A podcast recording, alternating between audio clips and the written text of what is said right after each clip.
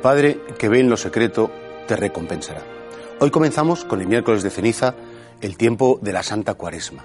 Son 40 días en los cuales nos preparamos, preparamos nuestro corazón para recibir esa gracia tan extraordinaria que es ser partícipes de la pasión, muerte y resurrección de nuestro Señor Jesucristo. En estos 40 días la Iglesia nos va a invitar a practicar sobre todo el ayuno, la oración y la limosna. El ayuno que no es tanto comer menos, eh, sí, lo podemos hacer, sino ayunar de cosas superfluas, de cosas innecesarias. Ayunar a lo mejor, pues, pues de criticar, ayunar de, comodidades, ayunar de, de, esos ídolos tontos que nos cogen. La oración, en el sentido de que, que dentro de nosotros se produzca una relación nueva con nuestro Padre Dios. Y la limosna, que no es tanto dar el dinero, cuanto dar lo mejor de nosotros mismos, nuestro tiempo, nuestro cariño, nuestra atención. Y eso todo tiene que ser como en lo secreto. Tu Padre que ve en lo secreto, tu Padre que ve en lo escondido, te recompensará.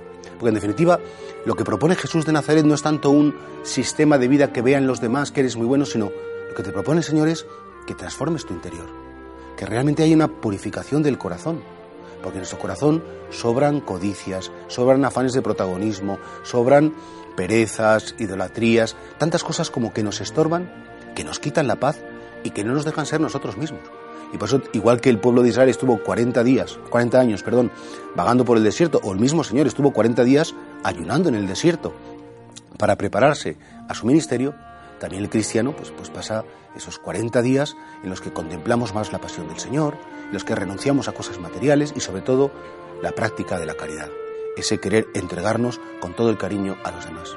Por eso es un buen día para que te hagas tus propósitos. ¿En qué voy a ayunar? ¿De qué podría prescindir?